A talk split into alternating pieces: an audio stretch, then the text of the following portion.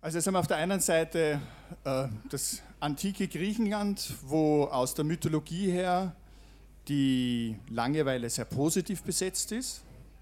Wir haben dann auch den philosophischen Erguss, dass die Muse die Zeit ist, in der sich der Mensch oder die Menschen mit dem Wesentlichen beschäftigen, ähm, im Sinne der Philosophen natürlich mit der Philosophie.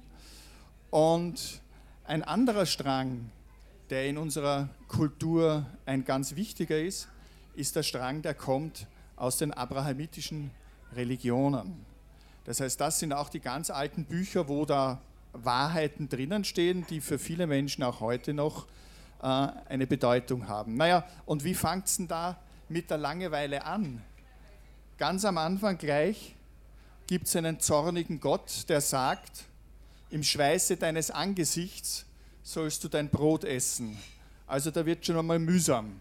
Da ist schon mal nichts mehr mit der Langeweile, sondern die Sinnperspektive heißt, wir müssen uns abrackern. Das mag jetzt für die Bronzezeit ja durchaus zulässig gewesen sein, weil dort waren so gut wie alle Menschen in der Landwirtschaft, im agrarischen Beruf, in der Subsistenz. Das heißt, das war einfach anstrengend. Bei den alten Griechen hatte der Ausdruck für die Langeweile, der hieß Akedos.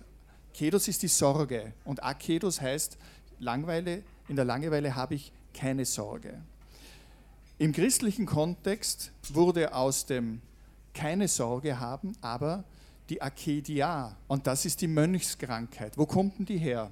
Stellen Sie sich einmal vor, Sie, Sie, Sie wählen sozusagen als, als Ihr Lebensziel, dass Sie in einem Kloster sind und ohne Handy, ohne WLAN, ja, da wird es einmal schnell Fahrt. Und man soll sich da der Kontemplation hingeben, man will Gott nahe sein, man betet, man meditiert, man macht die ganze. Aber es geht natürlich jahrelang nichts weiter, weil das dauert, bis man sich sozusagen mit dem Göttlichen in Verbindung setzt. Das heißt, eines der größten Probleme in den Klöstern war die Langeweile. Und wenn ich eine Gruppe von Personen oder Männern oder Frauen jetzt einfach so in einem engen Kontext zusammengesperrt habe, dann muss man was einfallen. Und dieses, was einem dann eingefallen ist, sind einfach diese ganz strikten Tagesabläufe vom Morgengrauen bis zum Abendgebet, die Einteilung ora et labora. Das heißt, vom, von der Grundtendenz her geht es darum, Langeweile zu vermeiden, weil die Langeweile bringt einen nämlich auf blöde Gedanken. Ob es jetzt ums Essen, ums Trinken oder den Sex geht. Das sind lauter Sachen, die, fallen, die fallen einem ein, wenn man sonst nichts zu tun hat. Und je strenger die Tagesabläufe durchstrukturiert sind, desto größer ist das Problem mit der Langeweile. Darum hatte zum Beispiel auch der Adel so ein großes Problem mit der Langeweile. Was mache ich denn den ganzen Tag? Ich kann mich malen lassen. Also auch für diese Berufsgruppen war die Langeweile ein sehr, sehr großes Problem und man musste sie vermeiden. Daraus ist entstanden, dass Zeitverschwendung eine der größten Sünden ist, die der Mensch begehen kann. Nicht? Müßiggang ist aller Laster Anfang. Das steht diametral dem entgegen, was bei den alten Griechen die Entspannung um die Mittagszeit war, einfach das die Seele baumeln lassen, sich entspannen. Wir sind aufgewachsen mit, wir dürfen uns nicht langweilen, weil in dem Moment, wo, ich, wo mir langweilig ist, bin ich, bin ich nutzlos. Das Ganze hat sich dann zugespitzt im Laufe der Jahrhunderte hinein bis in den Protestantismus und den Calvinismus wo überhaupt nur die Arbeit das Wesentliche ist. Und in dem Moment, wo du nicht arbeitest, Mußezeit zu haben, Zeit darüber nachzudenken, was im Leben wichtig ist, Zeit darüber nachzudenken, welche Ideen mir kommen könnten, ist aus der Denktradition heraus, die für uns immer noch sehr bedeutsam ist, verboten. Das heißt, wir dürfen uns nicht langweilen. Das ist für mich schon sehr interessant, weil uns das einfach heute noch beschäftigt. Der Müßiggang wird, heute würde man sagen, pathologisiert. Jemand, der nichts tut, ist zu nichts Nutz. Ja? Also wozu braucht man den?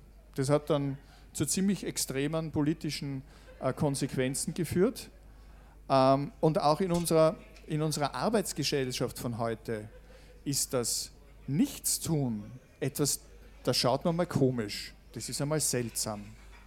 Und vielleicht noch als kleinen Hinweis, es gibt diesen diesen neurophysiologischen Effekt. Das heißt, wenn wir, wenn, wir keine, wenn wir keine Sinneseindrücke haben, also das ist dann besonders für Eremiten oder Personen, die dann 40 Tage in die Wüste gehen oder in irgendwelchen Verließen oder in irgendwelchen Höhlen sich befinden, ähm, wenn du keine Sinneseindrücke bekommst, dann macht sich das Gehirn selber. Das heißt, es sind dann Halluzinationen, das nennt man Gefangenenkino. Das ist eine Erfahrung, die auch Piloten haben, wenn sie sehr lang sozusagen einfach ins Blaue oder in die Wolken hineinschauen, dass einem das Gehirn dann was vorspielt. Da können dann auch irgendwelche ähm, religiösen Erweckungserlebnisse mit eine Rolle spielen, dass ich dann glaube, dass wer mit mir spricht, den ich ja immer schon einmal hören wollte. Aber grundsätzlich ist die Langeweile aus der christlichen Tradition mit sehr großer Skepsis angeschaut worden und auch heute noch sagt man, hm, wenn einer nichts tut, dann ist er nichts wert. Und ich denke mir, dass das ein ganz, ganz problematischer Zugang ist.